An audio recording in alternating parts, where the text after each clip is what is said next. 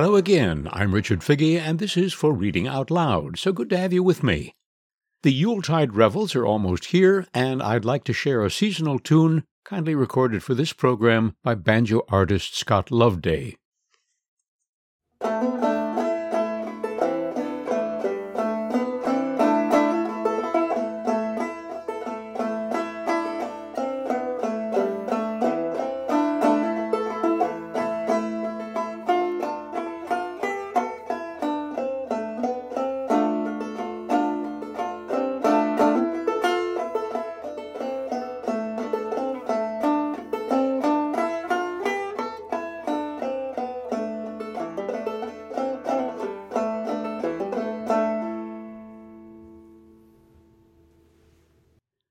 The growing cold of winter is upon us, and I've had a request for a seasonal story by O. Henry to suit the occasion. This one goes out with thanks to Bob and Krista. The Cop and the Anthem by O. Henry. On his bench in Madison Square, Soapy moved uneasily. When wild geese honk high of nights, and when women without sealskin coats grow kind to their husbands, and when Soapy moves uneasily on his bench in the park, you may know that winter is near at hand. A dead leaf fell in Soapy's lap. That was Jack Frost's card. Jack is kind to the regular denizens of Madison Square and gives fair warning of his annual call. At the corners of four streets, he hands his pasteboard to the north wind, footman of the mansion of all outdoors, so that the inhabitants thereof may make ready. Soapy's mind became cognizant of the fact that the time had come for him to resolve himself into a singular committee of ways and means to provide against the coming rigor.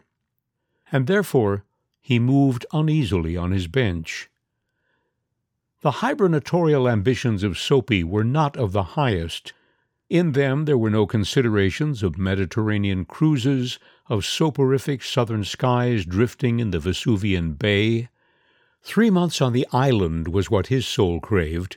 Three months of assured board and bed and congenial company, safe from Boreas and bluecoats, seemed to Soapy the essence of things desirable.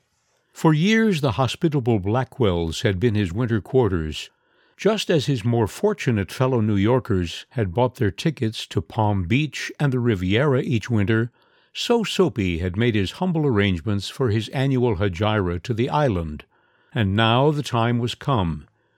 On the previous night, three Sabbath newspapers, distributed beneath his coat, about his ankles, and over his lap, had failed to repulse the cold as he slept on his bench near the spurting fountain in the ancient square, so the island loomed big and timely in Soapy's mind. He scorned the provisions made in the name of charity for the city's dependents. In Soapy's opinion, the law was more benign than philanthropy. There was an endless round of institutions, municipal and eleemosynary, on which he might set out and receive lodging and food accordant with the simple life. But to one of Soapy's proud spirit, the gifts of charity are encumbered. If not in coin, you must pay in humiliation of spirit for every benefit received at the hands of philanthropy. As Caesar had his Brutus, every bed of charity must have its toll of a bath, every loaf of bread its compensation of a private and personal inquisition.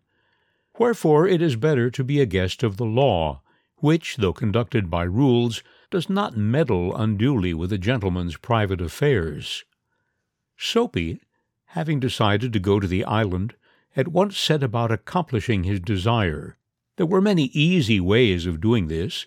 The pleasantest was to dine luxuriously at some expensive restaurant, and then, after declaring insolvency, be handed over quietly and without uproar to a policeman. An accommodating magistrate would do the rest. Soapy left his bench and strolled out of the square and across the level sea of asphalt where Broadway and Fifth Avenue flow together. Up Broadway he turned and halted at a glittering cafe where are gathered together nightly the choicest products of the grape, the silkworm, and the protoplasm. Soapy had confidence in himself from the lowest button of his vest upward. He was shaven, and his coat was decent, and his neat black, ready tied four in hand had been presented to him by a lady missionary on Thanksgiving Day. If he could reach a table in the restaurant unsuspected, success would be his. The portion of him that would show above the table would raise no doubt in the waiter's mind. A roasted mallard duck, thought Soapy, would be about the thing, with a bottle of Chablis, and then Camembert, a demitasse, and a cigar. One dollar for the cigar would be enough. The total would not be so high as to call forth any supreme manifestation of revenge from the cafe management, and yet the meat would leave him filled and happy for the journey to his winter refuge. But as Soapy set foot inside the restaurant door, the head waiter's eyes fell upon his frayed trousers and decadent shoes. Strong and ready hands turned him about and conveyed him in silence and haste to the sidewalk, and averted the ignoble fate of the menaced Mallard. Soapy turned off Broadway. It seemed that his route to the coveted island was not to be an Epicurean one. Some other way of entering limbo must be thought of. At a corner of Sixth Avenue, electric lights and cunningly displayed wares behind plate glass made a shop window conspicuous. Soapy took a cobblestone and dashed it through the glass. People came running around the corner, a policeman in the lead. Soapy stood still, with his hands in his pockets, and smiled at the sight of brass buttons. Where's the man that done that? inquired the officer excitedly. Don't you figure that I might have had something to do with it? said Soapy, not without sarcasm, but friendly, as one greets good fortune. The policeman's mind refused to accept Soapy even as a clue. Men who smash windows do not remain to parley with the law's minions. They take to their heels.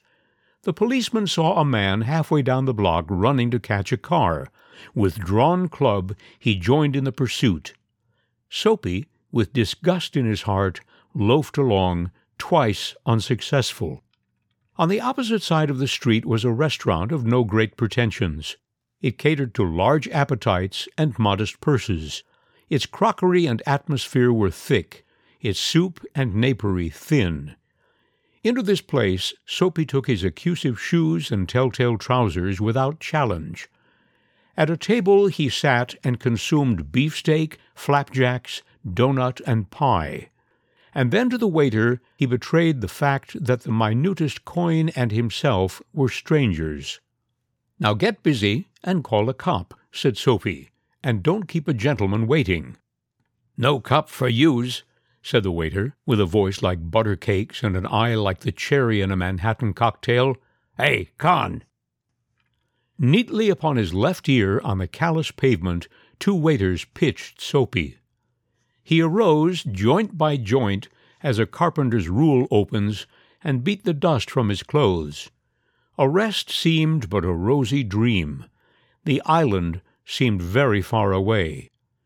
A policeman who stood before a drugstore two doors away laughed and walked down the street.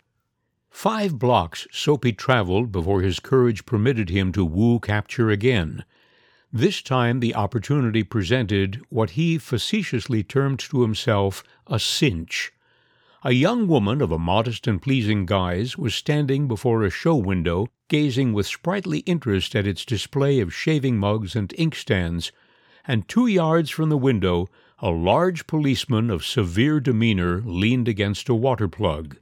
It was Soapy's design to assume the role of the despicable and execrated masher.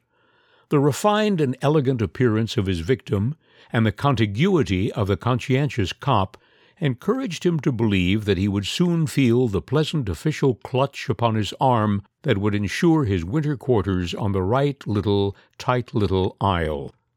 Soapy straightened the lady missionary's ready made tie, dragged his shrinking cuffs into the open, set his hat at a killing cant, and sidled towards the young woman. He made eyes at her, was taken with sudden coughs and hems, smiled, smirked, and went brazenly through the impudent and contemptible litany of the masher. With half an eye, Soapy saw that the policeman was watching him fixedly. The young woman moved away a few steps and again bestowed her absorbed attention upon the shaving mugs.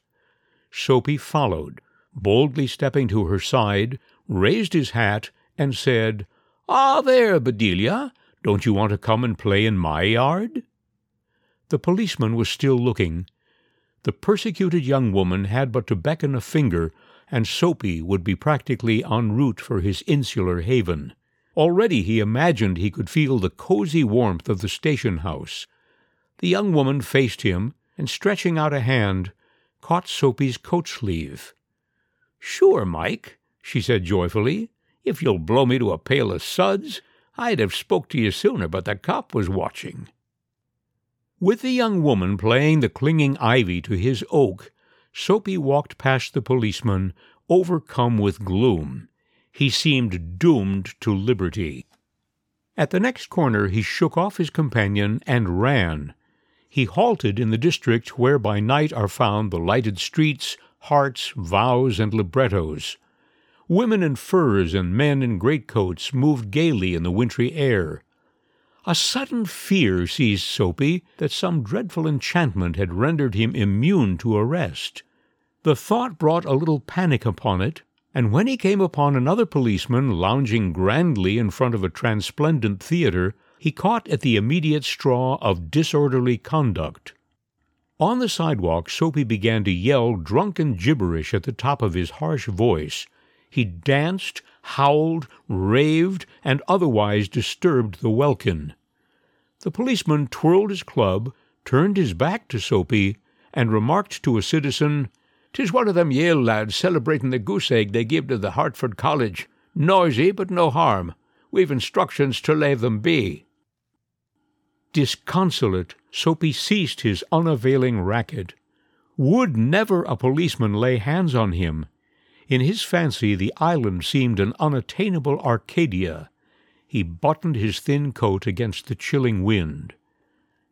In a cigar store he saw a well dressed man lighting a cigar at a swinging light. His silk umbrella he had set by the door on entering. Soapy stepped inside, secured the umbrella, and sauntered off with it slowly. The man at the cigar light followed hastily. My umbrella, he said sternly. Oh, is it? sneered Soapy, adding insult to petty larceny. Well, why don't you call a policeman? I took it. Your umbrella! Why don't you call a cop? There stands one on the corner. The umbrella owner slowed his steps. Soapy did likewise, with a presentiment that luck would again run against him. The policeman looked at the two curiously. Uh, of course, said the umbrella man. Uh, that is, well, you know how these mistakes occur. I, if it's your umbrella, I hope you'll excuse me. I picked it up this morning in a restaurant. If you recognize it as yours, why, I, I, I hope you'll. Of course it's mine, said Soapy viciously. The ex umbrella man retreated. The policeman hurried to assist a tall blonde in an opera cloak across the street in front of a streetcar that was approaching two blocks away. Soapy walked eastward through a street damaged by improvements. He hurled the umbrella wrathfully into an excavation he muttered against the men who wear helmets and carry clubs. Because he wanted to fall into their clutches, they seemed to regard him as a king who could do no wrong. At length, Soapy reached one of the avenues to the east where the glitter and turmoil was but faint. He set his face down this toward Madison Square, for the homing instinct survives even when the home is a park bench. But on an unusually quiet corner, Soapy came to a standstill. Here was an old church, quaint and rambling and gabled.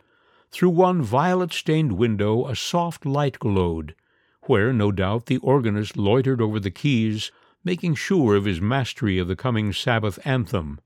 For there drifted out to Soapy's ears sweet music that caught and held him transfixed against the convolutions of the iron fence. The moon was above, lustrous and serene. Vehicles and pedestrians were few. Sparrows twittered sleepily in the eaves. For a little while the scene might have been a country churchyard, and the anthem that the organist played cemented Soapy to the iron fence, for he had known it well in the days when his life contained such things as mothers and roses and ambitions and friends and immaculate thoughts and collars. The conjunction of Soapy's receptive state of mind and the influences about the old church wrought a sudden and wonderful change in his soul. He viewed with swift horror the pit into which he had tumbled, the degraded days, unworthy desires, dead hopes, wrecked faculties, and base motives that made up his existence. And also in a moment his heart responded thrillingly to this novel mood. An instantaneous and strong impulse moved him to battle with his desperate fate. He would pull himself out of the mire. He would make a man of himself again. He would conquer the evil that had taken possession of him. There was time. He was comparatively young yet. He would resurrect his old eager ambitions and pursue them without faltering. Those solemn but sweet organ notes had set up a revolution in him. Tomorrow he would go into the roaring downtown district and find work. A fur importer had once offered him a place as driver. He would find him tomorrow and ask for the position. He would be somebody in the world. He would. Soapy felt a hand laid on his arm. He looked quickly around into the broad face of a policeman. What are you doing here? asked the officer. Nothing, said Soapy. Then come along, said the policeman. Three months on the island, said the magistrate in the police court the next morning. That was The Cop and the Anthem by O. Henry. I recently discovered a story by a very different writer, considered by some to be the greatest of short story writers, the Russian author Anton Chekhov. Was ever the urgent human need for a patient listener so beautifully evoked as in this story from 1886? This one goes out with thanks to Liz. Misery by Anton Chekhov. To whom shall I tell my grief?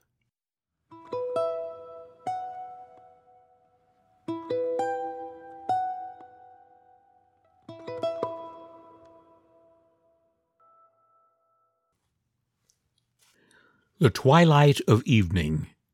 Big flakes of wet snow are whirling lazily about the street lamps which have just been lighted and lying in a thin, soft layer on roofs, horses' backs, shoulders, caps. Iona Potapov, the sledge driver, is all white like a ghost. He sits on the box without stirring, bent as double as the living body can be bent. If a regular snowdrift fell on him, it seems as though even then he would not think it necessary to shake it off. His little mare is white and motionless too. Her stillness, the angularity of her lines, and the stick like straightness of her legs make her look like a halfpenny gingerbread horse. She is probably lost in thought. Any one who has been torn away from the plough, from the familiar gray landscapes, and cast into this slough full of monstrous lights, of unceasing uproar and hurrying people, is bound to think. It is a long time since Iona and his nag have budged. They came out of the yard before dinner time, and not a single fare yet. But now the shades of evening are falling on the town. The pale light of the street lamps changes to a vivid color, and the bustle of the street grows noisier. Sledge to Vyborskaya! Iona hears. Sledge! Iona starts, and through his snow plastered eyelashes sees an officer in a military overcoat with a hood over his head. To Vyborskaya! repeats the officer. Are you asleep? To Vyborskaya! In token of assent, Iona gives a tug at the reins which sends cakes of snow flying from the horse's back and shoulders. The officer gets into the sledge. The sledge driver clicks to the horse, cranes his neck like a swan, rises in his seat, and more from habit than necessity brandishes his whip. The mare cranes her neck too, crooks her stick like legs, and hesitatingly sets off. Where are you shoving, you devil? Iona immediately hears shouts from the dark mass shifting to and fro before him. Where the devil are you going? Keep to the right. You don't know how to drive. Keep to the right, says the officer angrily. A coachman driving a carriage swears at him. A pedestrian crossing the road and brushing the horse's nose with his shoulder looks at him angrily and shakes the snow off his sleeve. Iona fidgets on the box as though he were sitting on thorns, jerks his elbows, and turns his eyes about like one possessed, as though he did not know where he was or why he was there. What rascals they all are, says the officer jocosely. They are simply doing their best to run up against you or fall under the horse's feet. They must be doing it on purpose. Iona looks at his fare and moves his lips. Apparently he means to say something, but nothing comes but a sniff. What? inquires the officer. Iona gives a wry smile and, straining his throat, brings out huskily, My son, uh, my son died this week, sir. Hmm. What did he die of? Iona turns his whole body round to his fare and says, Who can tell? It must have been from fever. He lay three days in the hospital, and then he died. God's will. Turn round, you devil! comes out of the darkness. Have you gone cracked, you old dog? Look where you're going. Drive on, drive on, says the officer. We shan't get there till tomorrow going on like this. Hurry up. The sledge driver cranes his neck again, rises in his seat, and with heavy grace swings the whip. Several times he looks round at the officer, but the latter keeps his eyes shut and is apparently disinclined to listen. Putting his fare down at Vyborgskaya, Iona stops by a restaurant and again sits huddled up on the box.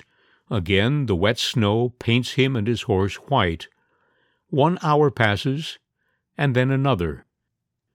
Three young men, two tall and thin, one short and hunchbacked, come up railing at each other and loudly stamping on the pavement with their galoshes. Cabby, to the police bridge, the hunchback cries in a cracked voice. The three of us, twenty kopecks. Iona tugs at the reins and clicks to his horse. Twenty kopecks is not a fair price, but he has no thoughts for that. Whether it is a rouble or whether it is five kopecks does not matter to him so long as he has a fare. The three young men, shoving each other and using bad language, go up to the sledge, and all three try to sit down at once. The question remains to be settled which are to sit down and which one is to stand. After a long altercation, ill temper, and abuse, they come to the conclusion that the hunchback must stand because he is the shortest. Well, drive on, says the hunchback in his cracked voice, settling himself and breathing down Iona's neck. Cut along. What a cap you've got, my friend. You wouldn't find a worse one in all Petersburg. Heh heh heh, laughs Iona. It's nothing to boast of. Well then, nothing to boast of. Drive on. Are you going to drive like this all the way, eh? Shall I give you one in the neck? My head aches, says one of the tall ones. At the Dukmasovs yesterday, Vaska and I drank four bottles of brandy between us. I can't make out why you talk such stuff, says the other tall one angrily. You lie like a brute. Strike me dead, it's the truth. It's about as true as that a louse coughs. Heh heh, grins Iona. Merry gentlemen. Tch, the devil take you, cries the hunchback indignantly.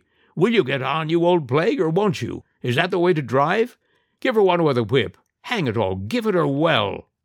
Iona feels behind his back the jolting person and quivering voice of the hunchback.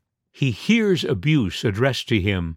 He sees people, and the feeling of loneliness begins little by little to be less heavy on his heart. The hunchback swears at him till he chokes over some elaborately whimsical string of epithets and is overpowered by his cough. His tall companions begin talking of a certain Nadyezhda Petrovna. Iona looks round at them. Waiting till there is a brief pause, he looks around once more and says, This week, uh, my uh, son died.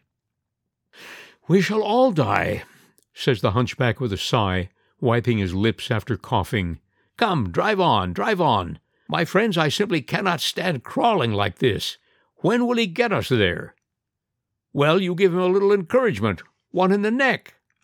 You hear, you old plague? I'll make you smart. If one stands on ceremony with fellows like you, one may as well walk. Do you hear, you old dragon? Or don't you care a hang what we say? And Iona hears rather than feels a slap on the back of his neck. Heh he laughs. Merry gentlemen, God give you health. Cabman, are you married? asks one of the tall ones. I? Merry gentlemen, the only wife for me now is the damp earth. the grave, that is. Here my son's dead, and I am alive. It's a strange thing. Death has come in at the wrong door. Instead of coming for me, it went for my son. And Iona turns round to tell them how his son died, but at that point the hunchback gives a faint sigh and announces that, thank God, they have arrived at last.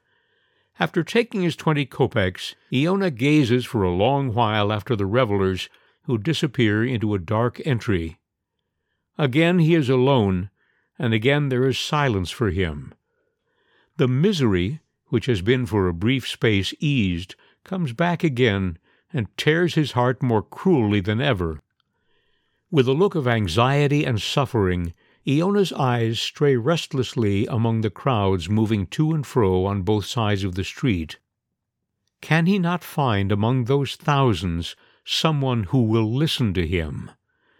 But the crowds flit by, heedless of him and his misery. His misery is immense, beyond all bounds. If Iona's heart were to burst, and his misery to flow out, it would flood the whole world, it seems but yet it is not seen. It has found a hiding place in such an insignificant shell that one would not have found it with a candle by daylight. Iona sees a house porter with a parcel and makes up his mind to address him. What time will it be, friend? he asks. Going on for ten. Why have you stopped here? Drive on. Iona drives a few paces away, bends himself double, and gives himself up to his misery. He feels it is no good to appeal to people, but before five minutes have passed, he draws himself up, shakes his head as though he feels a sharp pain, and tugs at the reins. He can bear it no longer. Back to the yard, he thinks, to the yard. And his little mare, as though she knew his thoughts, falls to trotting. An hour and a half later, Iona is sitting by a big, dirty stove. On the stove, on the floor, and on the benches are people snoring. The air is full of smells and stuffiness. Iona looks at the sleeping figures, scratches himself, and regrets that he has come home so early. I have not earned enough to pay for the oats, even, he thinks. That's why I am so miserable. A man who knows how to do his work, who has had enough to eat, and whose horse has had enough to eat, is always at ease. In one of the corners, a young cabman gets up, clears his throat sleepily, and makes for the water bucket. Want a drink? Iona asks him. Seems so. May it do you good. But my son is dead, mate. Do you hear? This week in the hospital. It's a queer business. Iona looks to see the effect produced by his words but he sees nothing. The young man has covered his head over and is already asleep. The old man sighs and scratches himself. Just as the young man had been thirsty for water, he thirsts for speech. His son will soon have been dead a week, and he has not really talked to anybody yet. He wants to talk of it properly, with deliberation. He wants to tell how his son was taken ill how he suffered, what he said before he died, how he died. He wants to describe the funeral and how he went to the hospital to get his son's clothes. He still has his daughter Anisya in the country, and he wants to talk about her, too. Yes, he has plenty to talk about now. His listener ought to sigh and exclaim and lament. It would be even better to talk to women. Though they are silly creatures, they blubber at the first word. Let's go out and have a look at the mare, Iona thinks. There is always time for sleep. You'll have sleep enough, no fear. He puts on his coat and goes into the stables where his mare is standing. He thinks about oats, about hay, about the weather. He cannot think about his son when he is alone. To talk about him with someone is possible, but to think of him and picture him is insufferable anguish. Are you munching? Iona asks his mare, seeing her shining eyes. There, munch away, munch away. Since we have not earned enough for oats, we will eat hay. Yes, I've grown too old to drive. My son ought to be driving, not I. He was a real cabman. He ought to have lived. Iona is silent for a while, and then he goes on.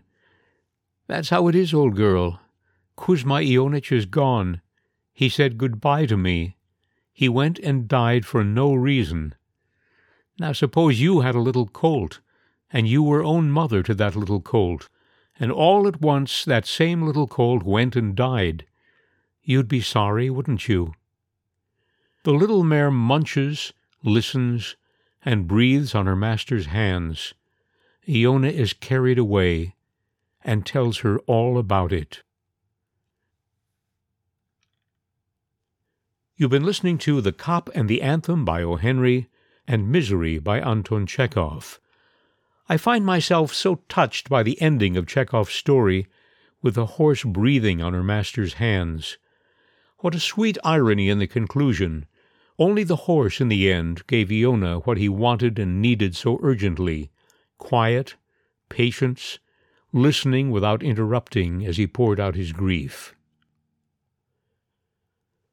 I'm Richard Figge, and this has been For Reading Out Loud. I hope you'll join me again next week. In the meantime, be well, be happy, please stay safe. All the best.